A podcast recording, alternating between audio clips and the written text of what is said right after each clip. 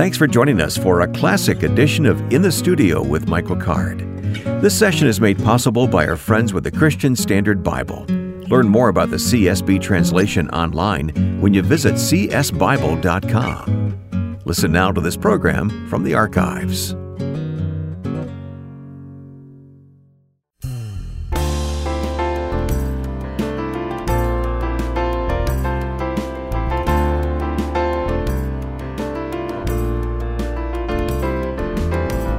This is In the Studio with Michael Card, part of the RBC family of ministries. And Michael, even as I say that, I think of the recent CD you did with RBC called Hymns.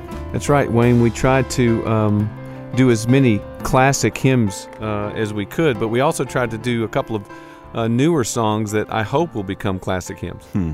We're calling this program today a continuation of our Classics series because we are going back into the archive. We've been on the air a number of years now, Michael. We've got a lot of these uh, interviews with uh, people that need to be heard again. We've got Dr. Bruce Waltke coming up here today. Right, and I don't know if you know this, uh, Wayne, but um, the the goal of my life at one point was to study with Bruce Waltke. When when I studied with Dr. Lane was for six years.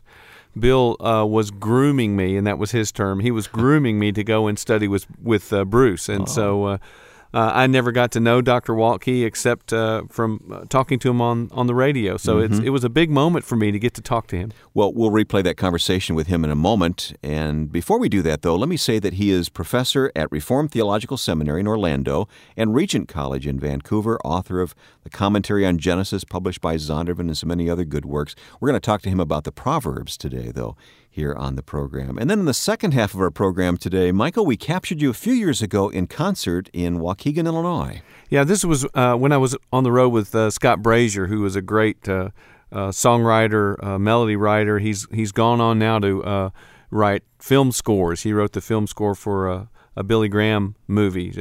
Just a great, great musician, and and these are some of my favorite songs uh, from from concert to do. Uh, I look down at the list, Jubilees on here, and Things We Leave Behind, and um, so I'm looking forward to hearing this again Good. too. Well, we'll do that in the second half here in the studio today. But right now, let's open to the Book of Proverbs with Dr. Bruce Waltke. Yeah, um, you were mentioning before, Bruce, that uh, as you open your class uh, you ask your students uh, what proverbs they know, and you said the answer uh, comes back uh, fairly frequently that only two or three. That's about right. Yeah. They, and I suspect that that's probably quite broadly true of the whole church, much to our loss, mm. I should add. Mm. What are the, the most commonly uh, quoted proverbs when you ask yeah, your well, students? the students come back to me with is pretty much what I would expect. Um, most know the um, theme of the book, the key to the book, 1 7. The fear of the Lord is the beginning of knowledge, but fools despise wisdom and discipline.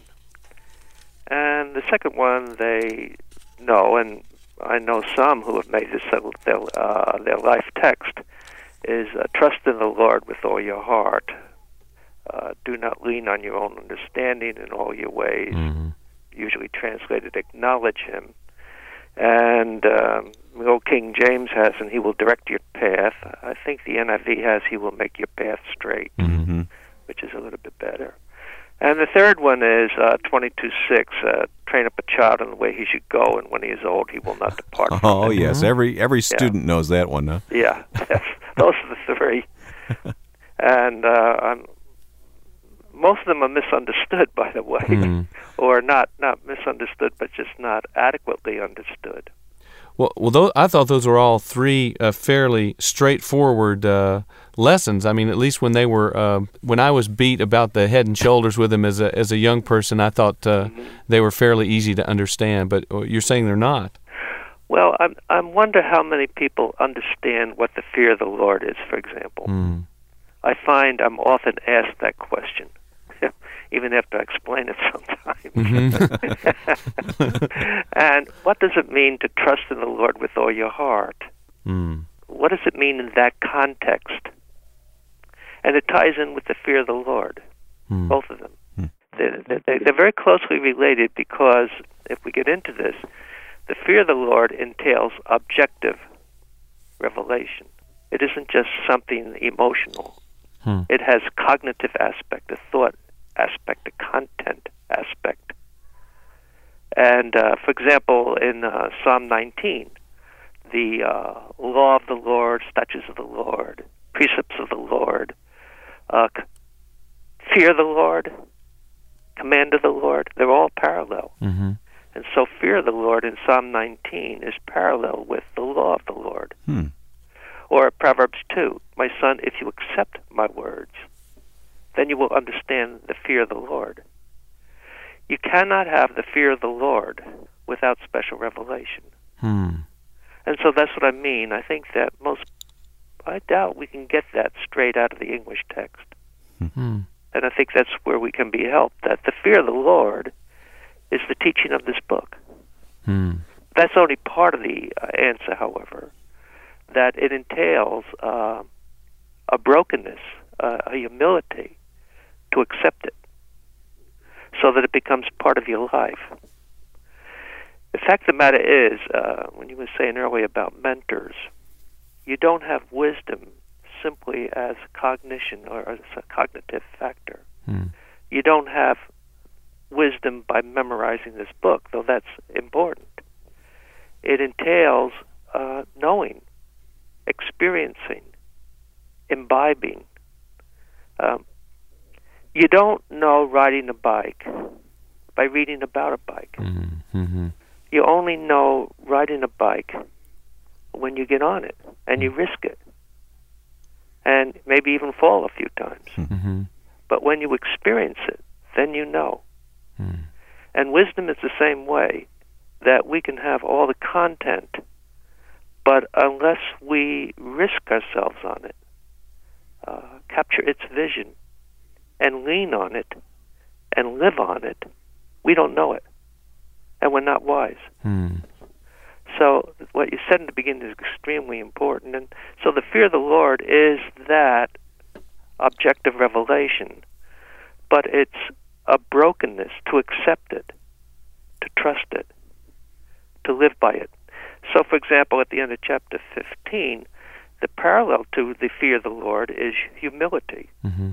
And the Hebrew word means to be broken, Hmm. to accept it. Or Proverbs 22 4, where he talks about the fear of the Lord.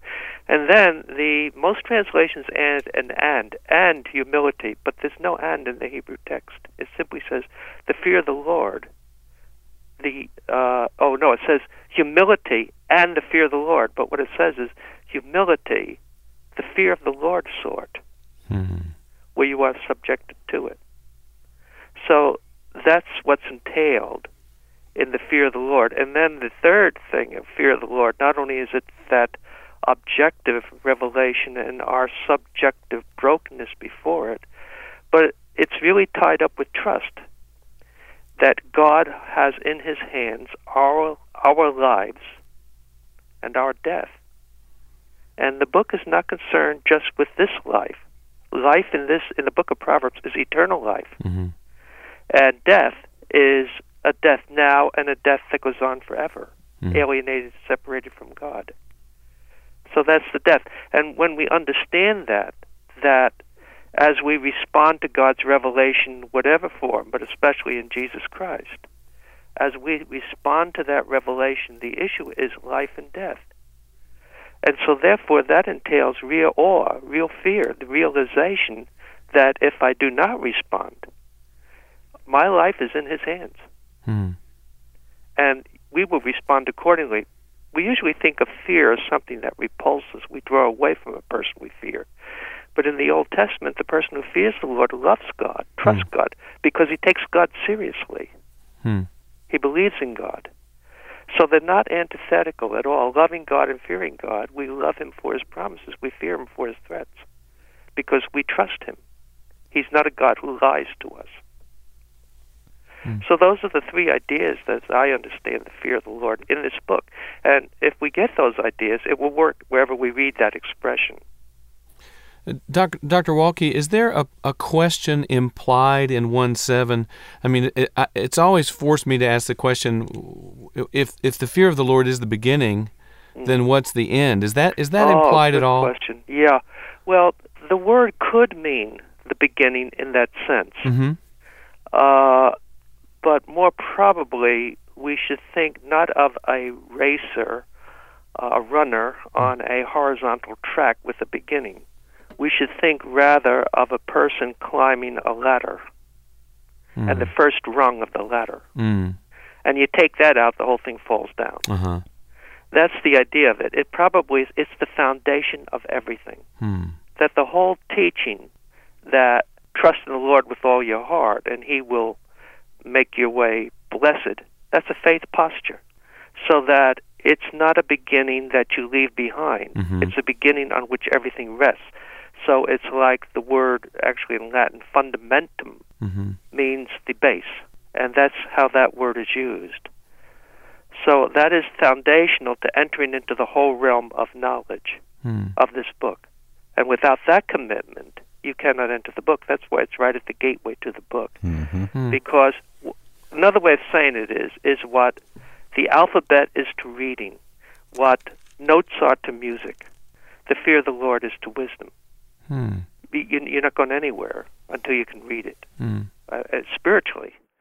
So, and that's part of the problem I have with a lot of biblical study. It all too often it's simply learning about history and words and so forth. But Mhm. that's to miss it, Mm-hmm. and we'll never know God that way. That's why many students go to school and they come out dry Yeah. because they lost that relational aspect, Hmm. and that's foundational. And Dr. Lane used to talk about engaging with the text at the level of the imagination, where um, it, it really did come alive. Well, I have one other question. You, something that I've recently uh, seen in the life of Simon Peter is that uh, frequently after Jesus will reveal himself in a new way uh, on uh, the first miraculous catch of fish or the transfiguration, and, and there's a couple of other passages, what Jesus always says to Peter is, "Don't be afraid."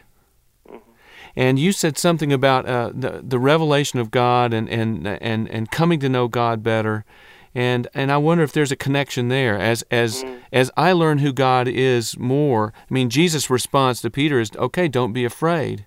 Yeah. But fear, but fear is, I mean, the kind of fear that Jesus is talking about. Perhaps I I don't know. I'm I'm I'm I'm taking uh, I'm Yeah. taking big shots here. Yeah. C- can you make sense? I suspect that kind of that's kind of fear that's apart from faith Uh huh. of really trusting God.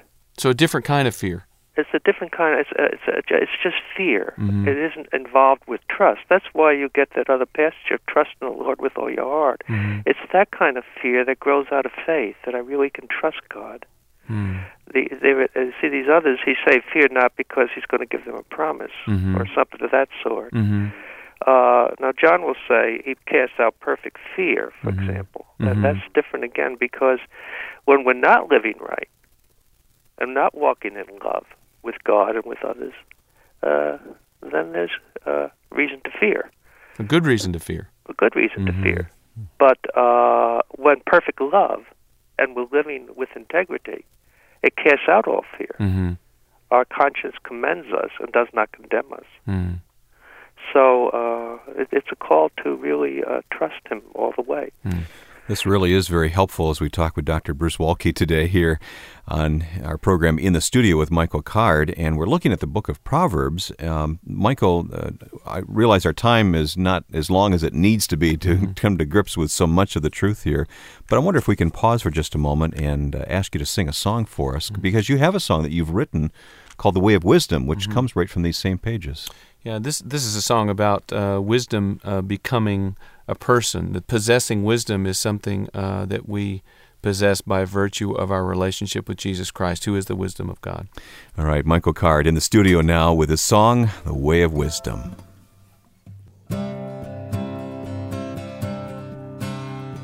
The way of wisdom starts out with a step of holy fear, and it makes its way along by every good word that you hear. It has to do with passion and it has to do with pain.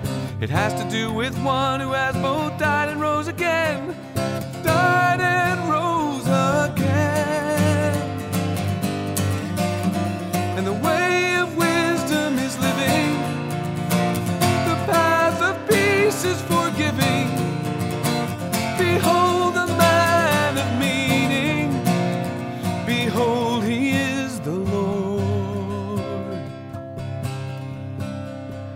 way of understanding lies in not how much you know. For the pathway is a person that you come to love, and so you can stop pretending that it all depends on you. It's not how much you love as much as how much he loves you. How much he loves you. And the way of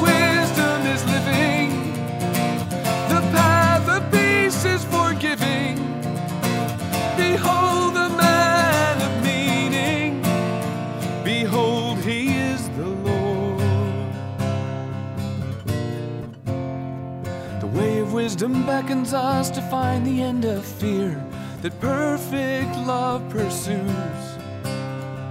Wisdom did not come to simply speak the words of truth. He's the word that makes us true.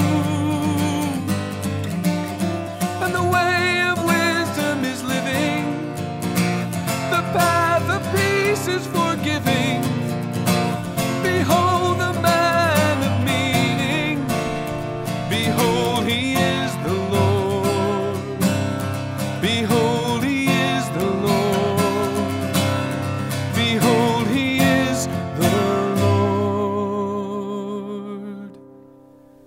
Thank you, Michael. The way of wisdom. And Bruce, while Michael was singing, I was looking at uh, first few verses of Proverbs 2, which says in the New Living Translation, Tune your ears to wisdom and concentrate on understanding. Cry out for insight and understanding. Search for them as you would for lost money or hidden treasure. Then you will understand what it means to fear the Lord, and you will gain knowledge of God. For the Lord grants wisdom. From his mouth come knowledge and understanding. Boy, that fits right in with both the song and what we're talking about here today, Bruce. Um, that's the way one gets wisdom and the fear of the Lord is the whole idea of. Um, I think it must have begun with verse two. Mm-hmm. Verse one begins with uh, to accept it, accept my word. Sure. It says here in this translation, My child, listen to me and treasure my instructions. Yes, uh, but they listen to me. Uh, the word is uh, lakach, which means to accept, and that takes trust. That it seems so simple to the believer. we do it so naturally because that's our basic nature. We're children who trust parents, but uh, it's unnatural, says Paul and John. It's proof we're born again is when we accept it into our hearts and store it up. You see, if you accept it, and then the, the next word means to prize it and store it up as a as as treasure. So you're feeding upon it, and then comes and incline your ear to it. But in Proverbs, it means to this book. In the canon of Scripture, of course, it all points to Christ. That's how they are related. Uh, that we trust Him, as the song says, because He first loved us. That was the question I had for you was then what does it mean uh, when we say that Jesus is the wisdom of God?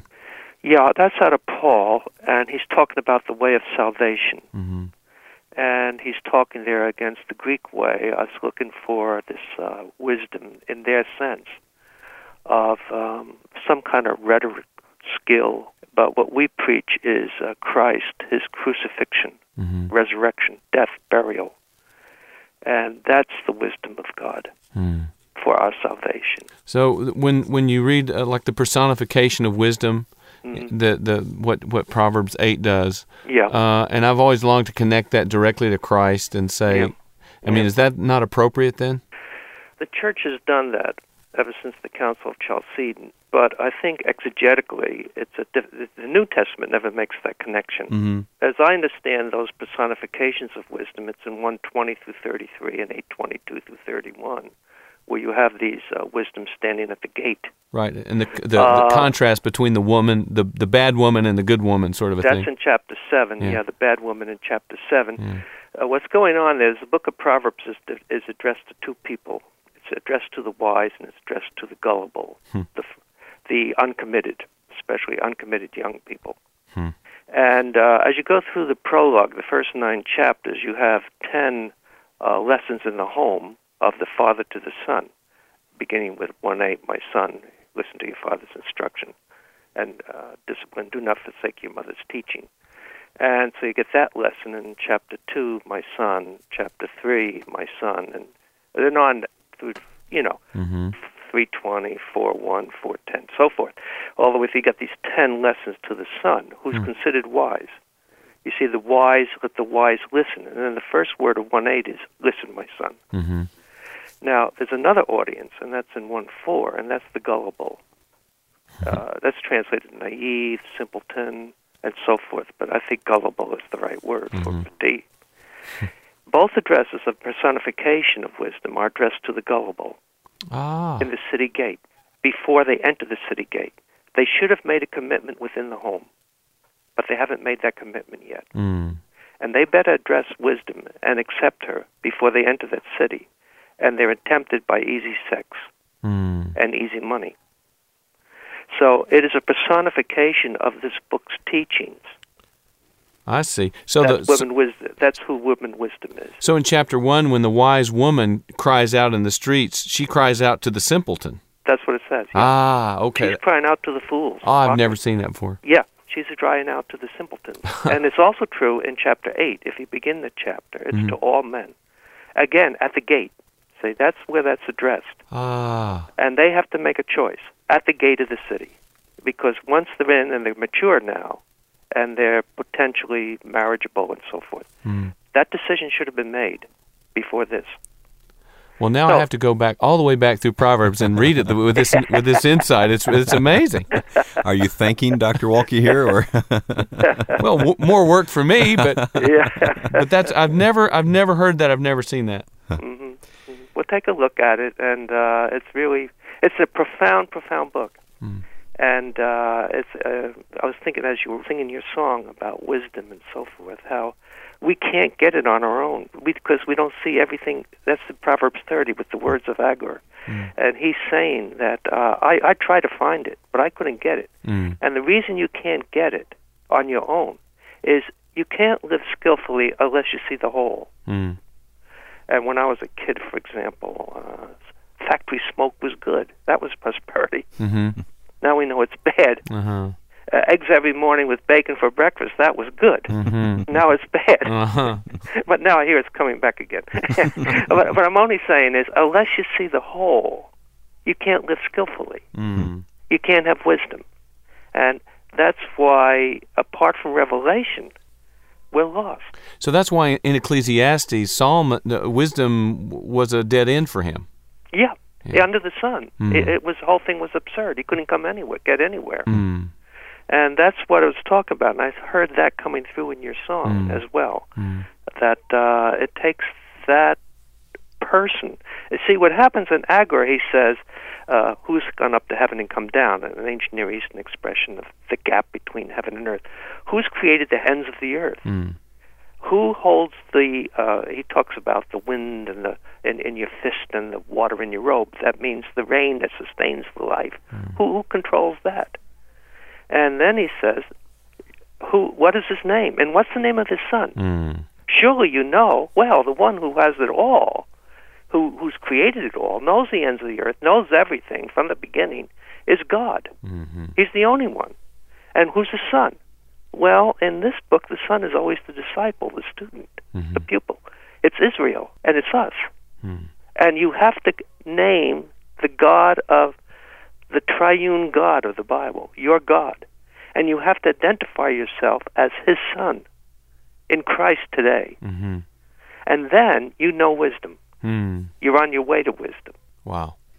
That also helps to answer a question that I have, Dr. Waltke, and that is that throughout the book of Proverbs, we read about renewed health and vitality, even wealth. And I think in this age when we want to avoid the prosperity gospel, that we minimize those passages. Uh, Do we do we misapply? Do we misunderstand? Well, I think the the book is. I, I think it's certainly saying that, and it doesn't have any terminus on it. In other words, if you live this way, uh, you will experience wealth, health, and prosperity. Mm-hmm. That's what it's saying. And I think we would agree that's partly realized in this life. I mean, in other words, you wouldn't say that's true of the. th- th- It's true of the sober, not of the drunkard. Mm-hmm. It's true. Uh, it's true of the uh, calm person, not the Right. not the hothead. It's true of the diligent person. That's part of the common sense of wisdom, right? Yeah. Uh, see, the problem is that is this is a primer in morality. It looks at the end, and it throws away the gapping between virtue and its rewards. You see, for example, in 24, 15, and 16, it says, Although a righteous man falls seven times, he will rise. Mm. That's an interesting expression, he will rise. In other words, he's out. Uh, we would say he's out on the mat for the count of 10. Mm-hmm. But that's not his end. He will rise. And in fact, the matter is, it looks to a life beyond the grave. 1228, along that path. I see. Is immortality. 1432. Um, it talks about the even in his death. In his death, the righteous man seeks a refuge in the Lord. Mm.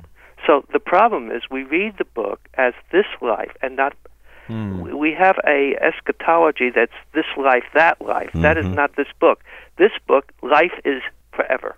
Hmm. There's a gapping between virtue and its uh, rewards. We will have to stop right there. Our thanks to Dr. Bruce Waltke for giving us a fresh look into Proverbs today here in the studio with Michael Card. We've come to the halfway point in our program. If you'd like to get in touch with us to tell us how God is using this program or to pass along a Bible question, send your email to inthestudio at michaelcard.com. Here's a note that just came in from Stacy, who writes Several days a week, I drive about eight hours to remote parts of Texas and Oklahoma. During this time, I listen to In the Studio podcasts. These have been such a blessing. I've enjoyed your music for years. God has used you to push me deeper into the mystery of God. Be encouraged. God has used you and is still using you. Thank you for sharing your life and thoughts. Well, after a break, we're going to go on the road with Michael for a live concert experience. That's next in the studio with Michael Card.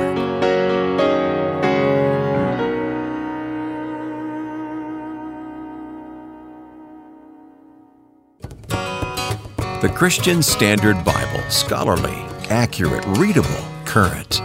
That's why we're excited to partner with CSB. I'm glad we're partnering with the CSB. I got to see firsthand the way godly scholars work together on this Bible translation.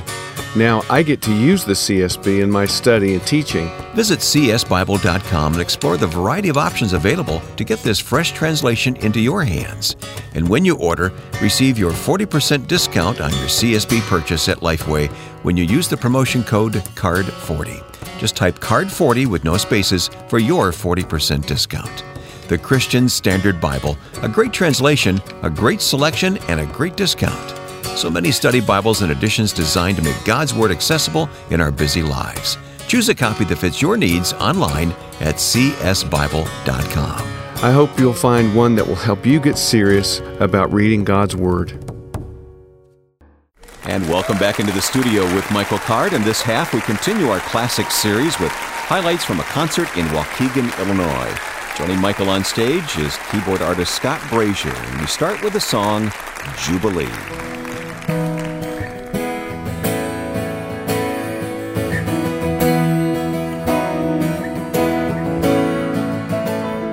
Lord provided for a time for the slaves to be set free, for the debts to all be canceled, so his chosen ones could see. His deep desire was for forgiveness, he longed to see their liberty. And his yearning was embodied in the year of Jubilee. Say, Jubilee, Jubilee. Jesus is Jubilee. Debts forgiven, slaves set free. Jesus is our Jubilee.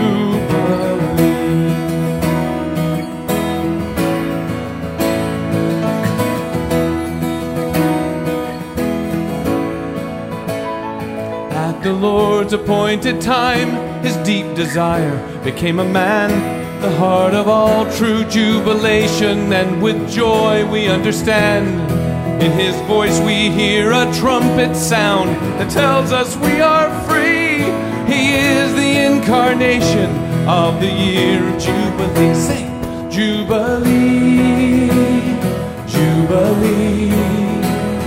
Jesus is the Jubilee. Debts forgiven Slaves set free. Jesus is our Jubilee. To be so completely guilty and given over to despair. To look into your judge's face and see a Savior there. Jubilee. More time. Jubilee. Jesus is the Jubilee. Forgiven,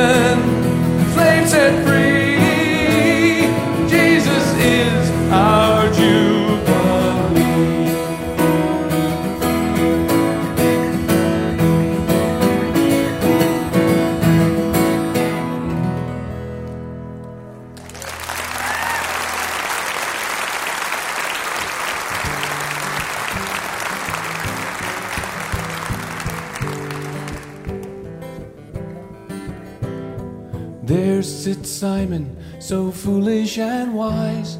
Proudly he's tending his nets. Then Jesus calls, and the boats drift away, and all that he owns he forgets.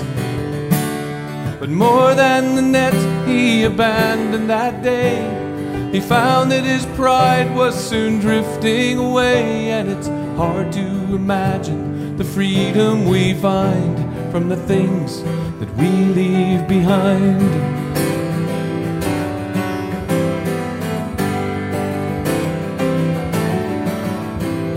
And Matthew was mindful of taking the tax and pressing the people to pay. But hearing the call, he responded in faith and followed the light and the way. Leaving the people so puzzled, he found the greed in his heart was no longer around. And it's hard to imagine the freedom we find from the things that we leave behind. Every heart needs to be set free from possessions that hold it so tight. Cause freedom's not found in the things that we own. Is the power to do what is right. With Jesus our only possession, then giving becomes our delight. And we can't imagine the freedom we find from the things that we leave behind.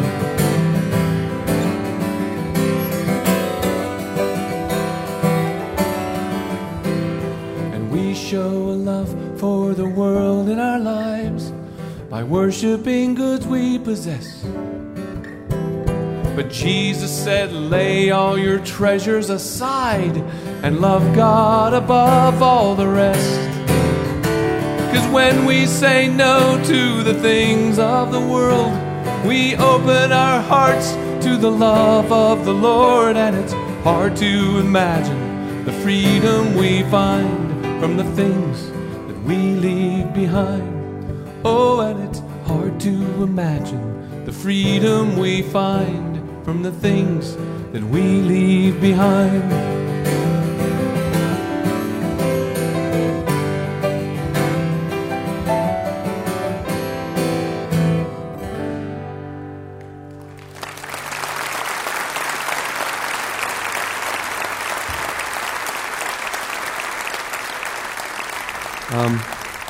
This is a song uh, from the life of Peter.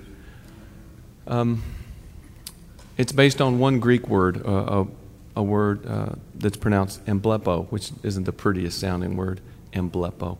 But it's a pretty, beautiful idea. The idea is, um, is to see something with your mind, to really understand what it is you're looking at. And so the word emblepo is, is used uh, when Jesus says, consider the lilies of the field. That word consider is really the Greek word emblepo.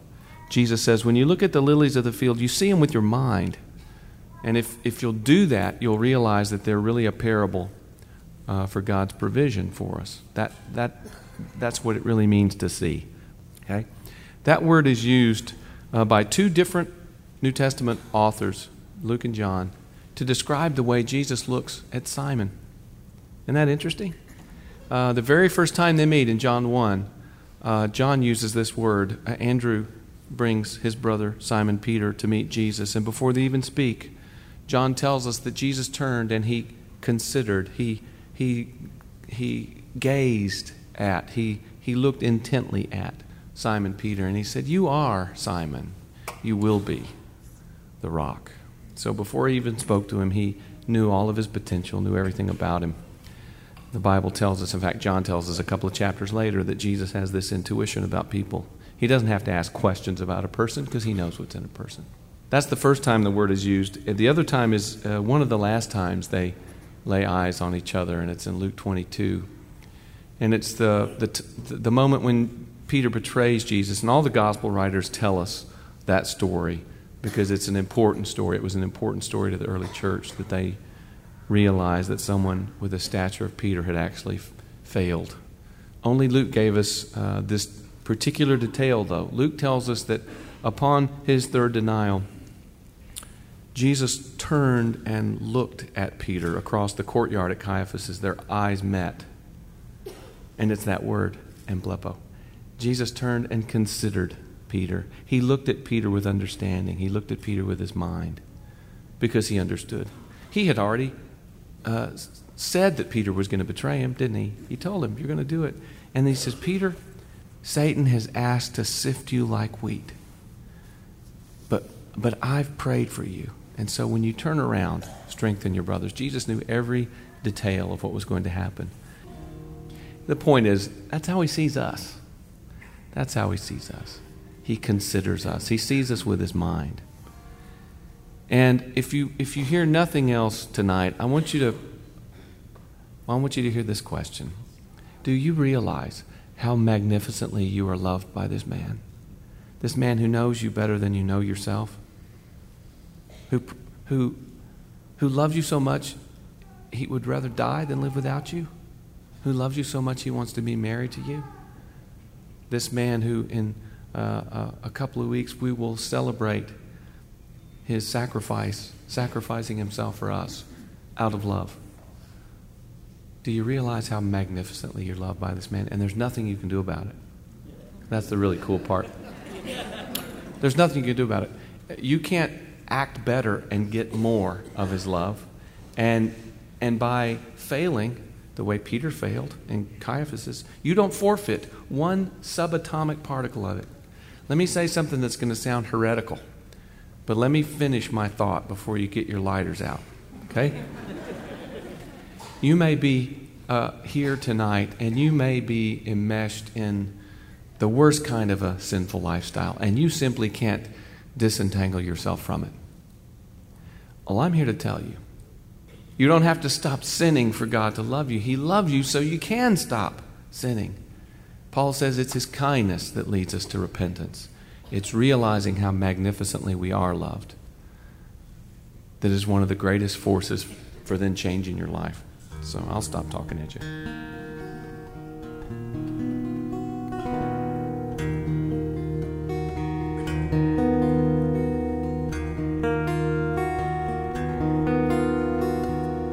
It was the first time that I heard his voice above the gentle whisper of the sea.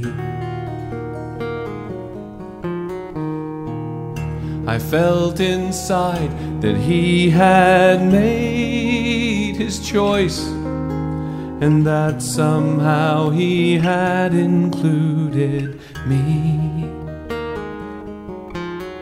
As I looked upon the open book that was his face and read there every comfort from above. His compassion looked beyond all my disgrace and saw someone he could build a kingdom of. His gaze was kindness, but his stare stone. Could break your heart and somehow make you whole. Cause when he looked at you, you felt you were completely known. Because you see, he saw you with his soul.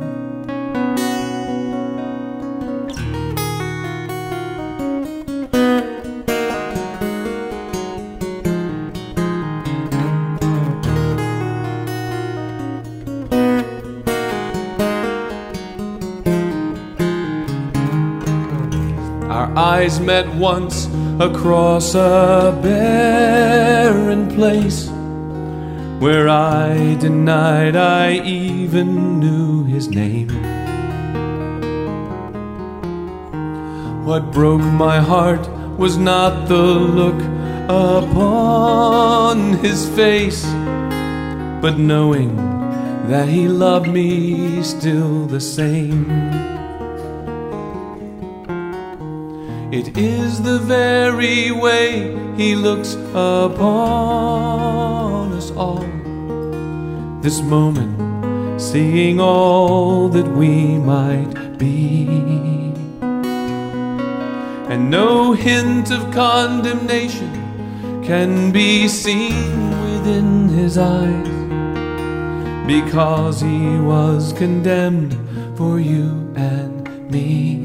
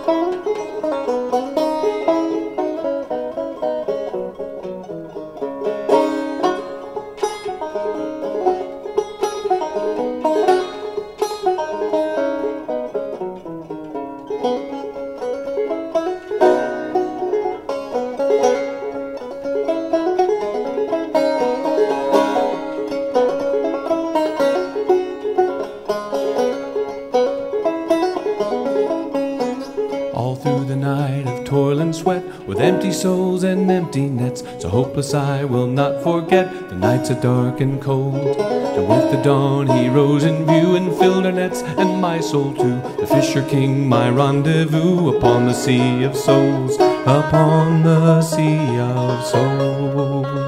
We ride the tides of time, and Jesus shouts, Behold. You stand beside a sea of souls.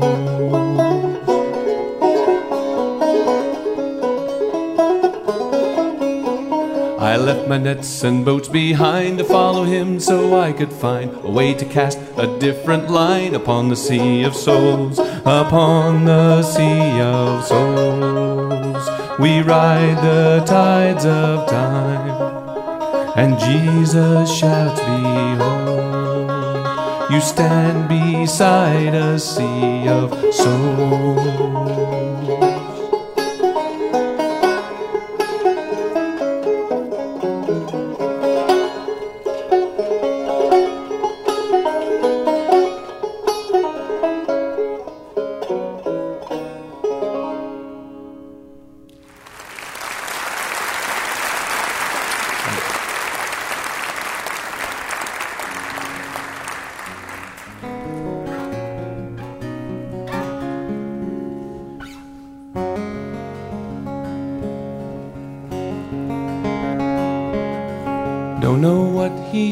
In me.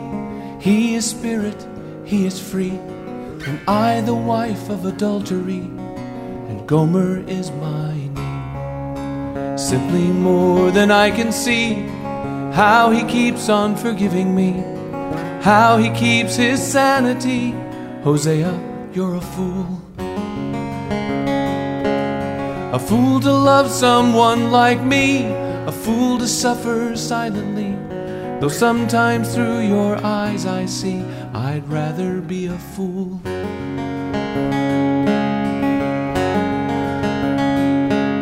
The fondness of a father, the passion of a child, the gentleness of a loving friend, an understanding smile.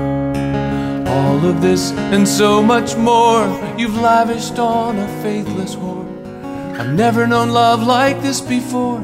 Hosea, you're a fool. A fool to love someone like me, a fool to suffer silently. Though sometimes through your eyes I see, I'd rather be a fool. This God of yours would not have told to lift a love that you couldn't hold. And though time and time again I flee, I'm always glad to see you coming after me. Simply more than I can see how he keeps on forgiving me. The wife of adultery, and Gomer is my name.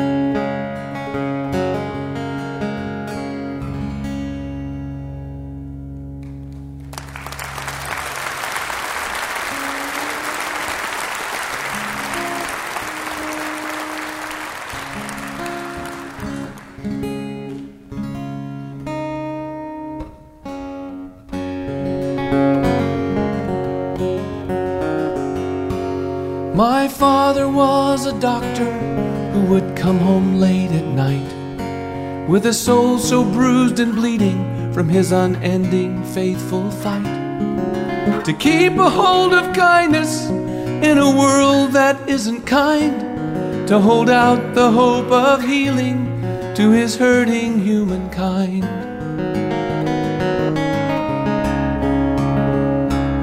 Then he'd flee back to his study, to his bookish quiet place, with notes and books and journals to wall in his special space. And then he'd lock the door from things that cannot be locked out. And his youngest son would starve for what he would always do without.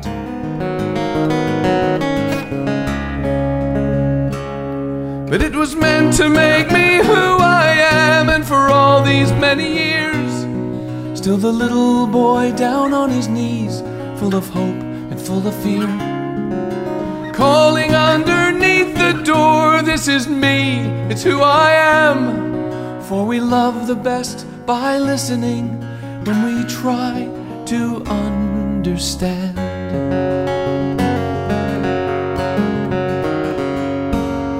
Desperate, stubby fingers pushing pictures neath the door, and longing to be listened to by the man that I adored. Inside, someone who needed me just as much as I did him, still unable to unlock the door that stayed closed inside of him.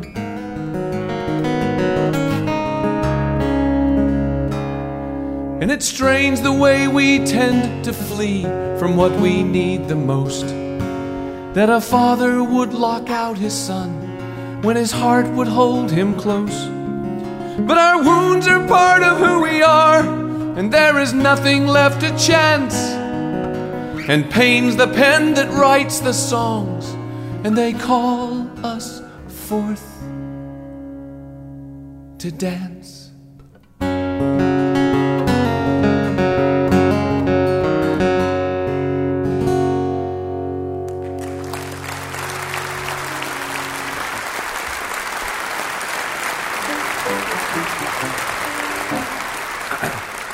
More song from the life of Peter.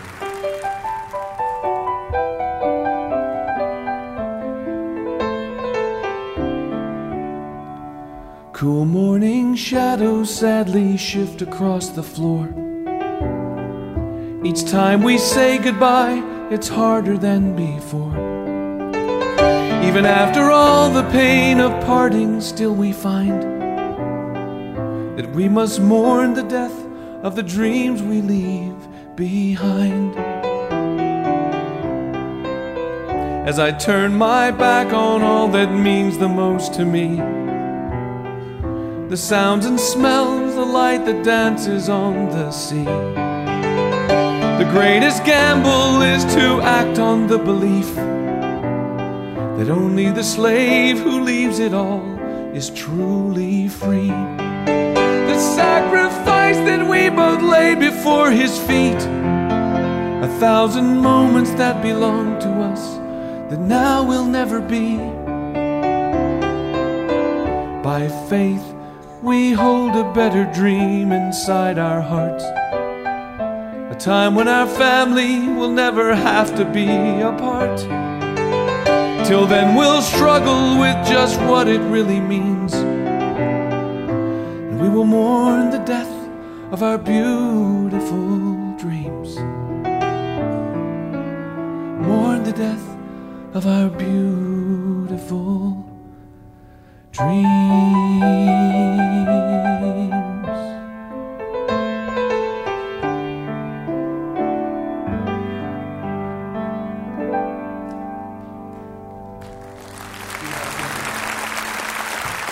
Thank you for joining us for this special concert edition of In the Studio with Michael Card. If this hour has been used by the Lord to encourage a renewed desire to live out your faith, we hope you'll let us know. There's several ways to do this. Post a review of this podcast, pass along the link to a friend, or email your reactions when you write in the studio at michaelcard.com. We look forward to reading your email in the studio at michaelcard.com. And stay current with Michael's ministry and interact with other listeners when you check out the Michael Card Music Facebook page. We're excited about the partnership with our sponsors at the Christian Standard Bible. Visit csbible.com. The Bible is the foundation of all we do in this podcast, and we're happy to point you to the many ways you can read and study with this fresh translation in your hands. Explore all that's available for you and use the 40% discount on CSB purchases at Lifeway. Use the promotion code CARD40. Just type CARD40 with no spaces for your 40% discount. Choose a copy that fits your needs online at csbible.com. And join us again next week for another podcast edition. Now, for Ron Davis, Susan Sermon, Lance Mansfield, and our producer Joe Carlson, I'm Wayne Shepherd. Thanks for sitting in on this session in the studio with Michael Card.